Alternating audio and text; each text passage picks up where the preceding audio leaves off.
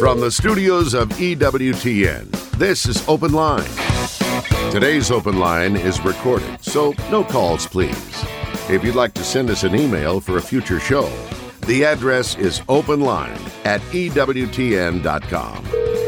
It's a very special mailbag edition of EWTN's Open Line Thursday with Dominican Father Brian Mullady. Uh, as the gentleman told you, we won't be taking your phone calls today because we are installing brand spanking new HD cameras in our radio studio today, and we're getting a brand new soundboard because Father Brian Mullady deserves the best, and we're giving him the wow. best. Yeah, so it's all for you, all for you, Father. I'm Jack Williams, Michael McCall producing the program, and you've already you've already had audible evidence of our uh, Open Line Thursday host, Father Brian Mullady. How are you? Fine. Greetings you're- from St. Elizabeth Ann Seton in Houston, Texas. Well, giddy up. Have you been to the? Uh, have you been to uh, any uh, hoedowns or No, I've been busy working. Oh, silly, silly me? preaching, preaching. Preach the word. right? All right, is the mission going well? I guess you'll have to ask the pastor. I Uh, think, I think so. Yeah, they seem to like it. So So, speaking of preaching, um, there was this voice crying out in the wilderness back in the day who uh, claimed not to be the Messiah and uh, got into a river with Jesus at one point. And uh, some people are a little unclear as to exactly what all this means. Well, since we're making this program at Advent, and a good number of the readings are by John the Baptist, I thought that I would just uh, comment on the baptism of John in relation to the baptism of Christ. It was common around the time our Lord came to earth for at least people in the Mediterranean world to realize that things were not all they should be. And they needed to be cleansed, you could say. And that wasn't just true of the Jews, it was also true of the pagans because they had mystery cults where they practiced ritual washings to wash themselves clean. Of course, John the Baptist, many people believe, are connected, is connected with the Essenes, and they also practice a baptismal ritual. But the question becomes then what's the relationship of the baptism of John to our Lord's? And part of it is because some people have become come to belittle the baptism by water, some of the Protestant sects, and also some of the charismatics. And it's true that John's baptism is only by water. You may remember this difficulty in understanding occurred even as into the Acts of the Apostles. It was a baptism basically demonstrating a person's desire for repentance and salvation. And so, in itself, it did not confer grace. It merely was a testimony to the fact that, well, John's preaching, of course, is that the Messiah is imminent. He's coming almost immediately, near, very near. So, when John compares himself to our Lord, remember, they, at least in last Sunday's gospel, these soldiers and the tax collectors and all those people ask what they might do as a sign of their repentance, and he gives them a list. And then they say, Well, are you the Messiah? And he says, No, no, because my baptism is only a baptism by water, but he will baptize you with the Holy Spirit and fire. Now, when Christ is baptized in the Jordan, the water touches him, but he doesn't need to be cleansed. In touching him, Christ confers on the water, then, when he dies on the cross, the ability to cleanse us. So you have the spirit, the water, and the blood, and the fire, and all these things are necessary in Christian baptism. So all of us who are baptized into Christ, when the water touched us, we were we had grace conferred on us, the grace of repentance. So we did have the Holy Spirit introduced into our souls so that we could have intimacy with God. And we also had the fire of charity introduced into our souls so that we could burn away whatever was left of the dross of original sin. But Christ's baptism truly is cleansing. John's baptism was a water baptism which looked forward to cleansing. Christ blessed it, he did not deny it. Baptism by water is still necessary. But in Christ's baptism of the New Testament, this baptism, well, the phrase that uses ex opere operato, for the very fact of the work performed, confers grace, sanctifying grace on the recipient. So, again, it's a very special mailbag edition of EWTN's Open Line Thursday. We're not going to be taking your phone calls today. We're going to empty out the mailbag and we'll start that post haste. Susan has sent in an email looking for a little clarification. She says, What does it mean when we say that Jesus will come back to judge the living and the dead? I thought the dead were already judged. Well, there are two judgments. There is the particular judgment, which occurs when we die and we become worthy of heaven or hell. Purgatory, of course, are people who are worthy of heaven, but they have a sort of moral cleansing that needs to go on of whatever's left of, the dross of the original sin of lust here on earth. But they're they're destined for heaven. But we are told, and of course, remember, in that particular judgment, we do not receive our bodies back. The only people who have their bodies now in heaven are Jesus and Mary in the general judgment, which occurs at the end of time, and which Advent again prepares us for, our Lord Jesus Christ, who came once in weakness, now comes with power and glory. And before all the assembled creation, people receive their bodies back. And also, the mouth of our Lord pronounces the judgment as to whether they've actually lived the law of charity or not, and everybody will know. So we have that famous statement uh, nothing will be hidden that is not made plain. That occurs in the general judgment, and the entire assembled creation will be witness to our inner conscience. For the people who have been sinners and converted, this will add to their glory. Also, the people who are, well, we're all sinners really, uh, but I mean, you know, serious sin that will add to their glory. And for those of us who tried to live a good life, this will add to our glory too. And if people have accused us unjustly, we'll be vindicated before the entire assembled creation.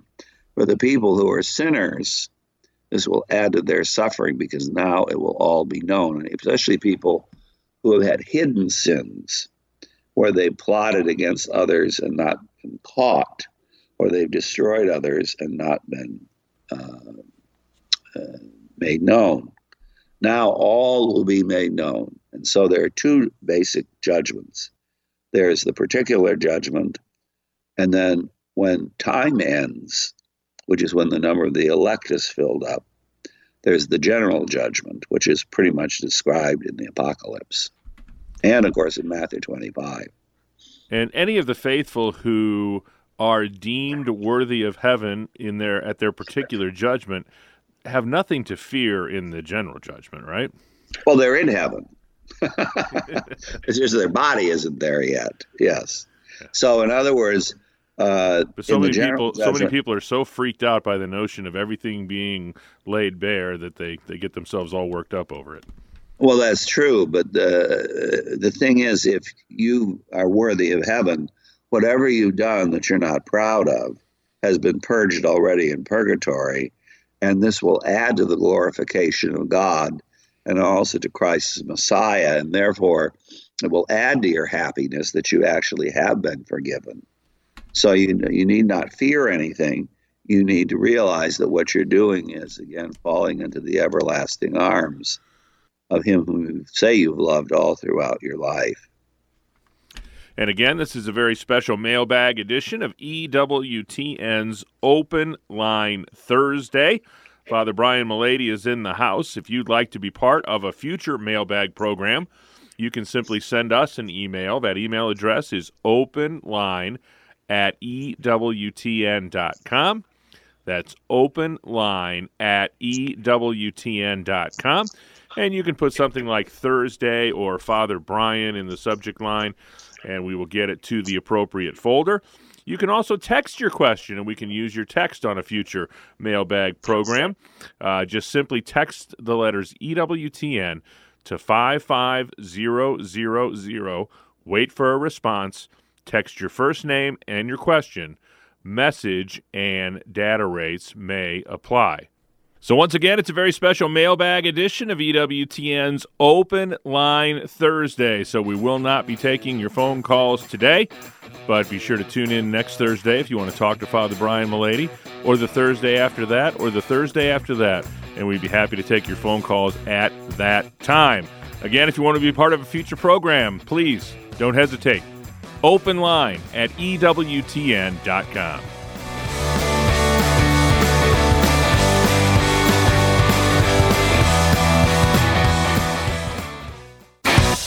This is Open Line on the EWTN Global Catholic Radio Network. Today's Open Line is recorded, so no calls, please. If you'd like to send us an email for a future show, the address is openline at EWTN.com. So again, it's a mailbag edition of Open Line Thursday. Father Brian Mullady is in the house, and Father, here's a little bit of a follow-up to our last discussion. Uh, Ryan writes in, "I know heaven is eternal and outside of our earthly time." But is purgatory also outside our earthly time? How long do we have to wait for our souls to be repaired if time doesn't apply to us? Purgatory is not really outside of our earthly time in the sense only that it's a process. Uh, it belongs to what's basically, in fact, it will end at the end of time. The purgatory has to do with the passive, receptive purgation of love of the people who are there so that they can enter heaven. We used to measure it in things like days, months, years, indulgences about purgatory, quarantines. They had all these strange sort of uh, measurements for indulgences regarding the redemption from, uh, you know, resolution of our temporal punishment due to sin.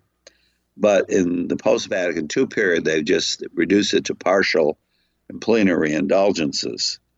Now, since it's a process, it can be speeded up. And that's where we come in the pur- people in purgatory cannot make active purgation because they don't have bodies. Here on earth, if we stole something from someone, we can always give it back. Can't do that in purgatory. It's merely receptive. However, we here on earth, through our union of charity with Christ, through the infinite treasure of merit in Christ, can by our prayers apply the love of Christ to this process so that in the case of a plenary indulgence, it can be immediately resolved and the soul enjoys heaven immediately. And it's not that Christ forces us to this, it's the idea that you wouldn't want to meet Christ with all these things still left over from your remembrances and your deeds here on earth. The, basically, purgatory is resolved when the soul finally is satisfied that it has made satisfaction uh, so that it can enter heaven with total and complete joy. Again, a mailbag edition of EWTN's Open Line Thursday. No phone calls today, please. Uh, we've got a, a, question from a non Catholic brother or sister here, Amy. And she wants to know why do Catholics have to go to confession in person and not over the phone? Catholics have to go to confession in person because it's a personal encounter with our Lord. The priest is merely the mediator between the two. Uh, you're not confessing to the priest as such. You're confessing to our Lord. You can't call up Jesus on the phone. And the uh, necessity of this personal dimension is so strong that we uh, require it of people because we are a religion of human beings. You know, today everything's reduced to a machine people would like a text message, their confession. You, you can't do that. I personally find text messaging quite, I mean, I find it expedient sometimes. But for the people who've reduced their whole lives to text messages, it seems to me that this is impersonal and also rude. If you were told you were going to say this directly to our Lord, would you want to text message him? No. You want to talk to him directly. After all, our Lord is so wonderful, you'd want to be in his presence fully. So, in confession, the priest merely hears and he offers advice because it's important to have a human face. And then he confers the absolution, but really, it's Jesus who's absolving your sins through him. So you must remember, and one of the reasons why we can't share what goes on in confession, the so called seal, is because these words are not said to us. Even if we know of a possible murder or something, we can't reveal it because the words are not said to us. A person is opening their conscience directly to Jesus. Would you want to do that over the phone? I don't think so. It has to be something that involves human beings and the fullness of your humanity.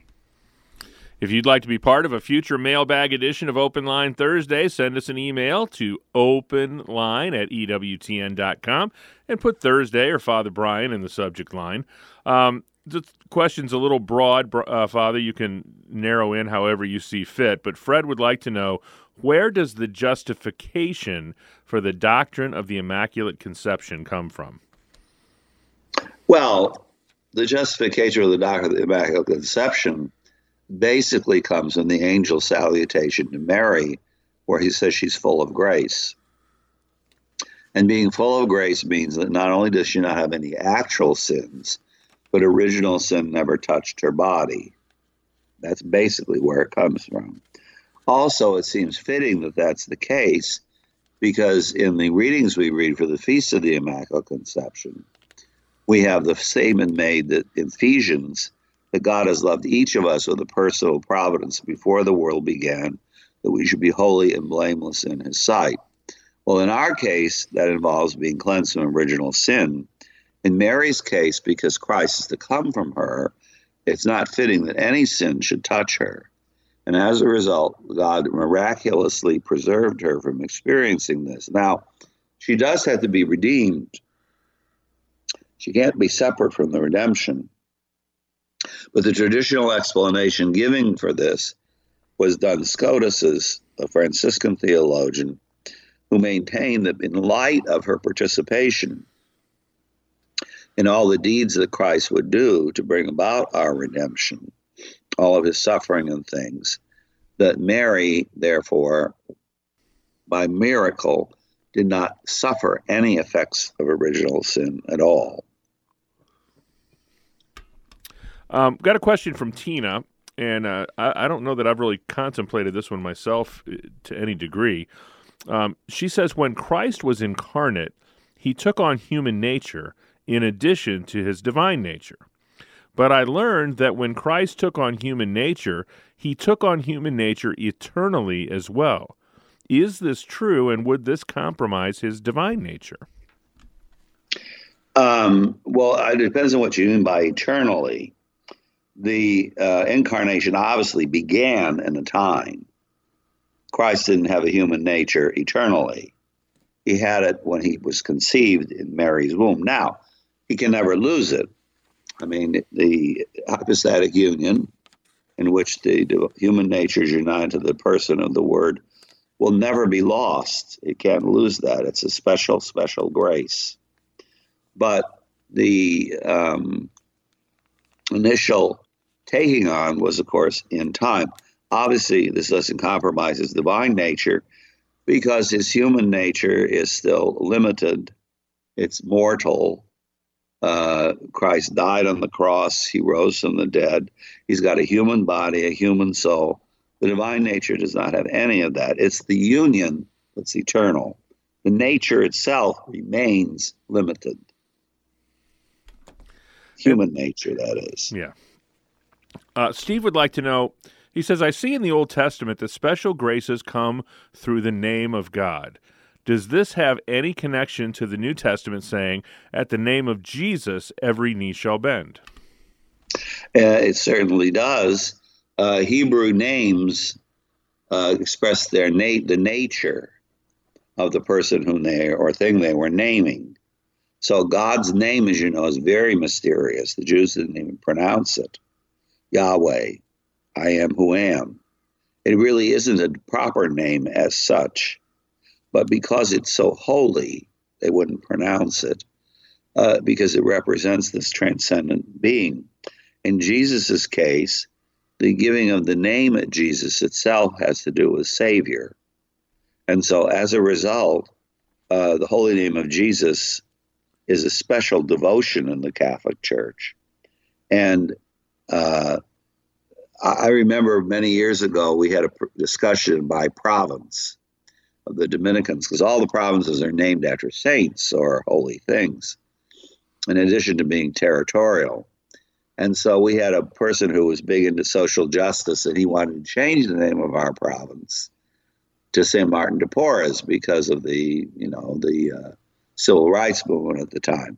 Well, one of our priests stood up and said, wait a minute, wait a minute. We have the greatest name any province could have on earth. We're the province of the holy name of Jesus. How can you get better than that? because uh, you're right. Every knee shall bend in heaven, on the earth, and under the earth, because this expresses who Jesus is, our Redeemer, and therefore God and man with a divine person. And uh, here, here's an here's an easy one for you. Here's a, a layup question for you, Father. Um, Anne would like to know: Is it okay for a deacon to preach the sermon at Sunday Mass instead of the priest? Of course, it is. One of the deacons' ministries is preaching the word, and uh, of course, they need to be prepared to do so, and they need to have enough theological knowledge to do so and they should have enough rhetorical skills also to do so. But one of the deacon's functions is to read the gospel and also to give the homily, yes. And um, it should be a priest or a deacon that gives right. a homily at, at, at a mass, right? Yes, and the reason for this is very deep and interesting. You know, the liturgy of the Word and the liturgy of the Eucharist are intimately connected to each other it, it's not like first we have the kind of lesson and then we go into the mass. No, the readings are a part of the mass, and so is the homily, because they prepare us to understand what actually goes on in the action. So no one should preach at mass. At mass, I underline. People can preach outside of mass if they want to, but no one should preach at mass who is not a minister of the altar at which transubstantiation occurs and intimately involved in it. So that would be the priest or the deacon. Again, it's a very special mailbag edition of EWTN's Open Line Thursday. Um, Heather wants to know how does the Holy Spirit proceed from the Father and the Son? Well, uh, the question of the procession of the Holy Spirit, as you know, is a debated one between the Eastern and Western churches. The Western Church has always accepted the formula that the Holy Spirit proceeds from the Father and the Son after the manner of love. And so much so is this true that the ancient fathers used to call the Holy Spirit the osculum suavissimum, which is a Latin word which means the most sweet kiss of the Father for the Son. So just as two human lovers share life and breath when they kiss each other. So the infinite Father and the infinite Son, both from both comes the infinite Spirit who represents their love for each other, as the Son does the Word and therefore their knowledge of each other. Again, it's a mailbag edition of EWTN's Open Line Thursday. So we're not taking your phone calls today. If you'd like to be part of a future mailbag edition uh, of Open Line, send us an email, openline at EWTN.com. It's Open Line Thursday with Father Brian Mullady.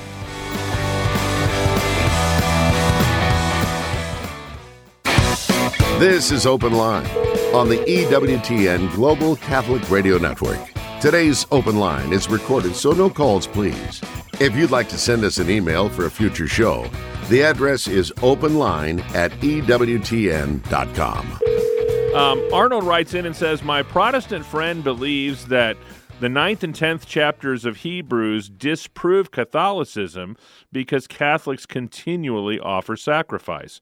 How can I explain that it's one sacrifice? Well, the sacrifice now goes on in heaven that occurred on earth.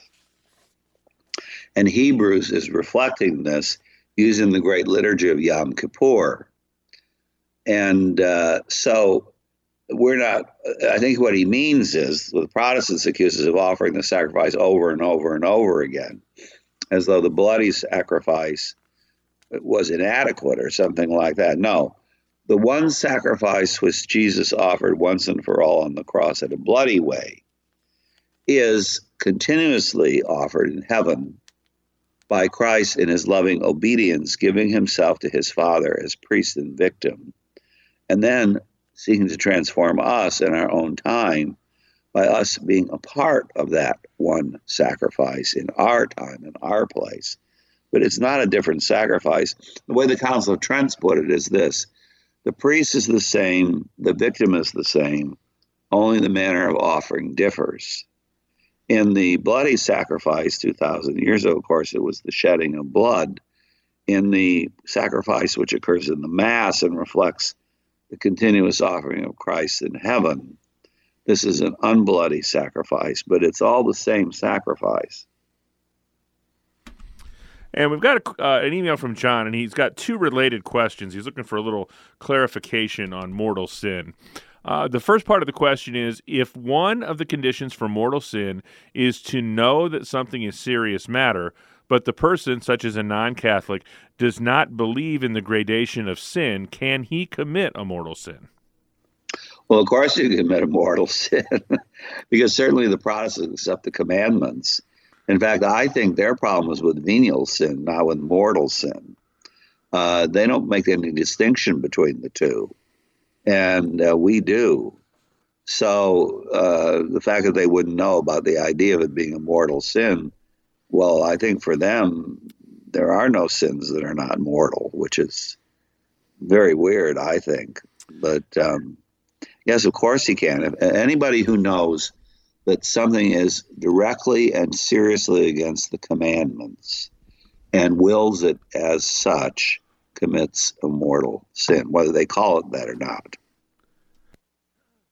And he follows up by asking if one of the conditions for mortal sin is that the act itself must be serious matter, but a person mistakenly believes something is serious matter that is not, and still freely chooses this act, is that mortal sin?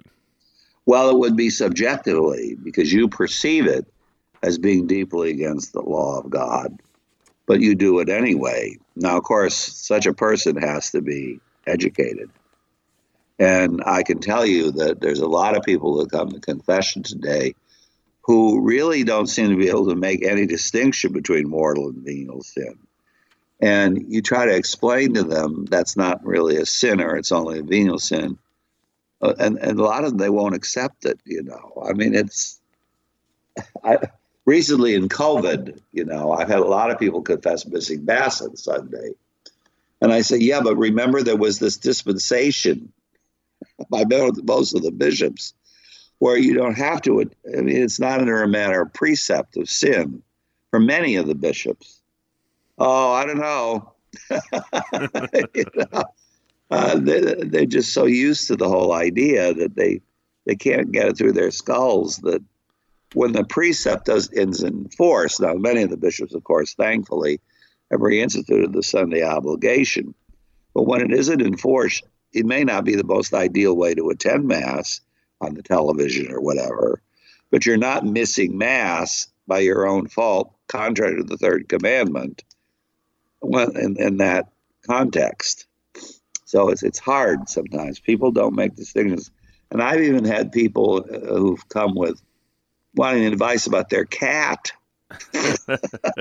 and they somehow think that not feeding their cat properly falls under the category of mortal sin or something. I just I, I don't know what to say. Joy writes in, I am currently dating a Catholic who has divorced his non baptized ex. I believe the ex wife is a non believer and they had a civil wedding. Can I marry him in the Catholic Church? And what can I do to be able to do so? All right, now let me let me get this straight again. These marital problems are so okay. The spouse is non-baptized, correct, but the other spouse is Catholic, correct, and they were married before a justice of the peace, correct. They were married before a justice of the peace. The marriage isn't real. Correct. Doesn't matter. a Catholic is bound at least to uh, say his vows uh, before a priest or a deacon. Right. So, yes, you can, but I don't know. It's very. I'd be sure that the guy knows what he's getting into this time. Yeah, and uh, and she definitely is going to have to, even though it's not a formal case, she would still need to have an official dispensation from disparity right, cult. Yeah, I, think, yeah. I, I, believe it's called. Yeah, yes, beautiful. All right. In the sense that you, in the sense that you went to an, another religion or civil ceremony to uh, be married. Now, there are places, as you know, where because of the civil nature of the society, the anti Catholic nature of the society, you have to go through two marriage ceremonies. Mexico is one of them. And so you go through the civil ceremony, but that's only to establish the civil effects, which would be stuff like sharing property. But the actual marriage itself before God, they have to go through another wedding ceremony uh, as far as the church is concerned. And back to our discussion of mortal sin, Kevin in Tennessee says, I have a child that appears he has no issue with breaking the commandment of honoring thy father and mother. While this is a venial sin, if he has the attitude of, I don't care, that I will do it again and will not confess my sin because I'm not sorry, does this then turn into a mortal sin? Uh, I would say it depends on how what it's about. If, if he's going to murder you, yes, it would. Uh, but if it's just that he doesn't want to wash the dishes, uh, no, I don't think so. look, it's not though it's divine law. It's not like human law where we make law books with grading all these things. I believe sometimes in confession people have to use their brains and common sense uh, sometimes I'll ask a person, well, does that make any sense to you, what you just told me? Oh, it's supposed to make sense. Uh huh. It's supposed to make sense. So if it's about something trivial, or let's say he's 13, I mean, no 13 year old is going to tell you they're going to do what you want. Or if they do, they're, it's very rare. Uh, just be patient. All right. Things change. Uh, Marie in Bethesda, Maryland would like to know how did Jesus tasting physical death save us, not from physical death, but eternal death? Well, because it's in order for the original sin to be atoned, some punishment for the original sin had to be suffered. Now, it wouldn't make any sense for Jesus to assume a moral defect from the original sin, like uh, ignorance, malice, or even concupiscence, because that would detract from his perfect obedience. For by his perfect obedience, he reverses Adam's sin and thus opens the gates of paradise for us. So the only defect that Christ can assume is one that's not moral, namely suffering and death. So his physical death is the punishment which makes satisfaction because it's embraced in perfect obedience of our Lord in His soul. How's your uh, How's your crusade history knowledge?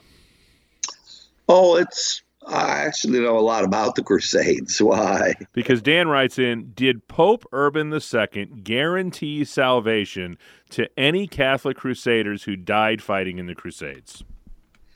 Uh, well, Pope Urban II, yes, in a sense, because you got an indulgence for doing so, but not in the sense that you could didn't have to obey the moral law or confess your sins in the future or something like that. Uh, the people that took the cross, as I recall, received a plenary indulgence. But remember, that's for past sins and not for sins as such. This was the temporal punishment due to sin. Uh, Robin writes in. She says, uh, "Hi, Father. I'd like to know your thoughts on women lectors and altar servers. I know it was changed during the Second Vatican Council, and Pope Francis changed canon law to layperson." But I'm struggling with women doing certain things that's been restricted to men for 2,000 years. Well, first of all, it wasn't approved in the Second Vatican Council. The idea of the woman lector did come along fairly soon, but the idea of a woman altar server was not approved in the Second Vatican Council. That idea was not approved until approximately 1988. And it was only approved by a sleight of hand, where while the Pope was out of town, some cardinal approved it and didn't even ask him. Uh, now, I, I, guess as such, there's nothing evil about uh, women acolytes or women lectors. Uh, uh, but as far as the acolyte is concerned, especially, they're so intimately connected with the service at the altar that it's always been considered to be something that so touches the priesthood and the diaconate that it's reserved to men. Today, because of the feminist movement, people wanted to expand it to women. And of course, part of the reason, not, not the only reason, obviously, but part of the reason is because if they had women up there dressed in cassocks and surplices, that might make the smooth the path a little bit for something further. If that's the reason you like it, that's not a good reason. On the other hand, if you really think that your daughter should have service at the altar. Um, I think that that would be acceptable as such, not necessarily desirable, but acceptable as such. And um, also, the more the girls get involved, the less sometimes the boys are involved. And as you know, the boys used to look on service at the altar as kind of a an opening to vocations of the priesthood. So all these things are considerations that need to be made. My difficulty is primarily with the idea that it's been forced on people, pastors especially, who don't really want it. I don't think this should ever be forced. If a person really chooses to do this now, the Holy See's allowed it, then okay, but it, it, it shouldn't be forced on anybody. Uh, Frank would like to know what does it mean to have a devotion? Most specifically, what does a devotion to the most precious blood of Jesus mean? Devotion actually is part of the virtue of religion. And it comes, it's the inner act of it, and it comes from a movement of the will toward uh, affirming a divine good in something.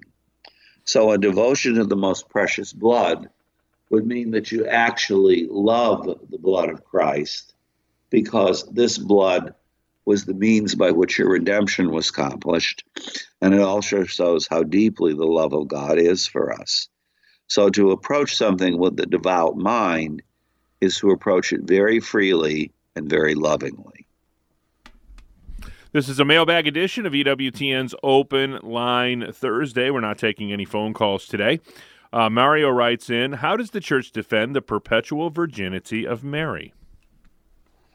The perpetual virginity of Mary is something that's always been taught. It was never recounted that really Joseph and Mary had any other children than Jesus, and she conceived him uh, by virgin birth on the Holy Spirit. I know they refer to uh, the Protestants always talk about this. It's an old objection referring to the brothers and sisters of our Lord. But in other parts of Scripture, it's very clear that those terms are used also for the extended family.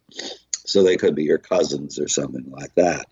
The perpetual virginity of Mary is a theological position, also based on the idea that Christ is so all consuming when you come to love him. He is, after all, the infinite God that there was no other reason for Mary to have any other children. Now, in the Josephite marriage, oh, this is a long and interesting theological problem, too. Uh, Joseph, if you forbid the idea of ever consummating your marriage, that makes your marriage invalid. But what Joseph and Mary did was God had willed to them they should not consummate their marriage.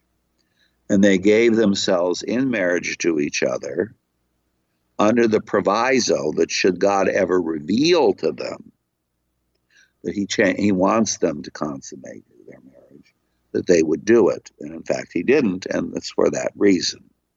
But they were open to doing so if God should ever reveal it. And that's why they actually have a true marriage. Um, again, it's a mailbag edition of EWTN's Open Line Thursday. Check out the Fathers of Mercy Hour this Sunday and every Sunday morning at 4 a.m. Eastern Time, right here on EWTN Radio. Roger writes If Jesus is the theophany of God, does only he receive relative latria? Well, as a human being, yes. you know, in his human flesh, yes, that's true. But the latria, remember, is a recognition of divinity. So when God reveals himself on Mount Sinai, for example, or in the sacrifices in the temple, the bright shining cloud, that would receive latria. And so would the presence of the Holy Spirit. But uh, Jesus is the one who only takes flesh and so our adoration, our veneration, our worship of Him physically is uh, given only to Him, but not in the sense exclusively, because the also the other manifestations of God. Remember, when Moses saw the burning bush in the bright shining cloud, of course, some of the iconographers of the Eastern Church take that to be Mary and Jesus, the burning bush. But you remember that he removed his shoes because he was in the divine presence, which is latria. Um, an email here from Nathan. Jesus says the greatest commandment is to love God with your whole mind and heart. Is it a mortal sin to not do this? If so, how can we ever be in a state of grace? Uh, okay, mortal sins have to be actions. So if by your action you demonstrate that you don't love God, or you act contrary completely to the love which God asks of you, and that's especially in the commandments. No one can say he loves God and disobey the commandments. St. John is very clear about that. Uh, that would be a mortal sin. But look, again, I don't understand this legalistic mentality Loving God with your whole heart, soul, mind, and strength is, an, is what we're supposed to strive for. It's violations of that, like deeds, um, like blasphemy or whatever, murder or whatever. Those are the mortal sins. Now, it would not be a sin. It would be what they used to call an imperfect act, which is not the same as a sin. And Aaron writes in If Jesus spoke in hyperbole so often, how do we know that he wasn't speaking in hyperbole when talking about his flesh and blood in the Eucharist? Uh, well, I, first of all, I'm not really sure how often Jesus spoke in hyperbole. It's true, Semiticisms are often, know, easy to pass a camel to pass through the eye of a needle or something like that. But Christ was very specific about his body and blood. And when the Jews objected to it, remember, and they said it was a hard saying, he even got more specific. And the words that are used about it, unless you eat the flesh of the man, Son of Man and drink his blood, the eating becomes even chewing, you know, like this. He was very specific and very graphic about it. Uh, this is a typical Protestant objection. He says, I'm a door. Is he a door? No, he's not a door. well, that's not a metaphor, all right, to say my body and this is my blood. He's very, very serious about that. And you can see it because remember, if he said it was it was a door, well, everybody didn't walk away and find that blasphemous. But when he said it, you know, unless you eat my flesh and drink my blood, you have no life in me. They found that blasphemous because they knew exactly what he was saying.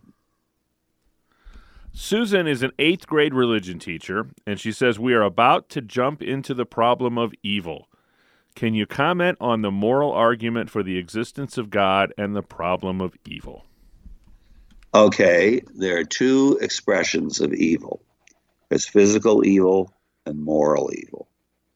Physical evil is built into the existence of the world because it's material. So one thing's, you know, food is another thing's poison. So what's good for the lamb, uh, what's good for the lion is wicked for the lamb because the lion can eat the lamb. But this is because of the necessity of how material beings operate with each other. Moral evil, on the other hand, springs from the inner nature of man. And it has to do with the fact that because we're not in heaven yet, we have a choice. God does not want puppets. He wants sons, daughters, and heirs. He does not want slaves. So he allows us the freedom to make our own moral choices about this. He is not responsible for those, but he allows us the freedom to do it. God would be responsible for physical evil in the sense that he created the world. But that's, again, only because of the way matter relates to each other. In order for some things to prosper, other things have to suffer. Now, the problem of evil is, as you know, a deep, deep problem. And one of the St. Thomas Aquinas, one of the only books of the Old Testament, he commented on because he thought it was so important was the book of Job.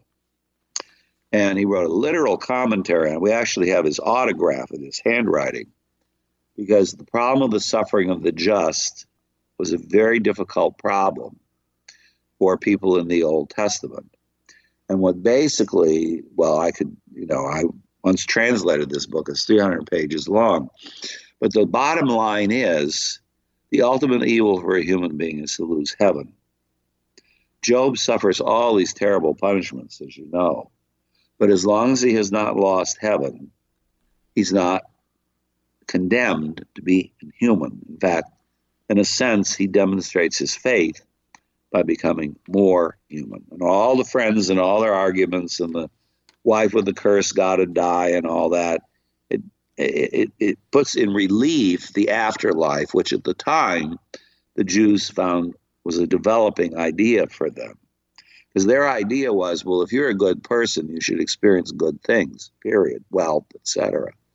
In fact, Job was a good person, but he had all those things taken from him.